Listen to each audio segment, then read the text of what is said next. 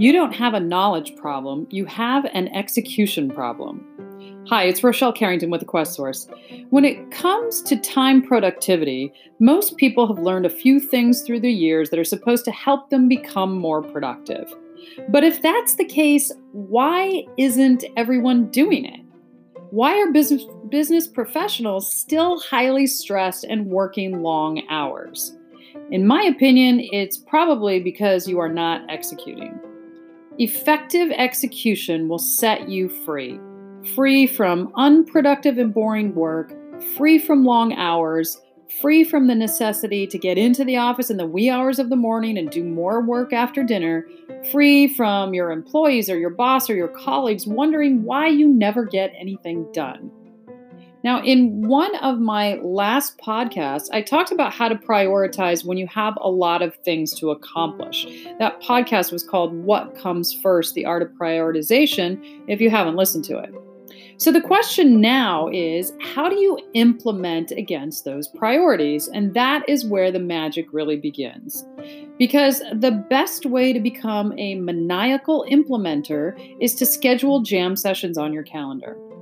Each jam session lasts 90 minutes, and during that time, you've got to shut everything off. No email, do not answer the phone, and if there's any other interruptions that happen, you've got to make sure you get those interruptions to stop.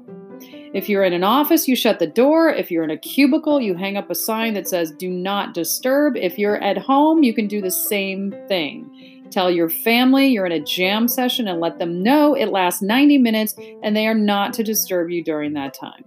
It is absolutely crucial that there are no interruptions when doing a jam session. Now, there are a few reasons why this works so well. First, from an attention span standpoint, our brain can focus on one thing for about 90 minutes at a time. That's it, only 90 minutes. After that, we start to look for distractions. Secondly, by shutting off all the distractions that are possible during your jam session, it forces you to get your mind to focus on one task.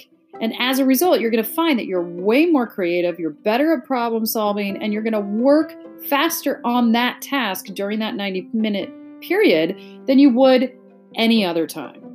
So, the 90 minute jam sessions will help you to absolutely crush your prioritized tasks.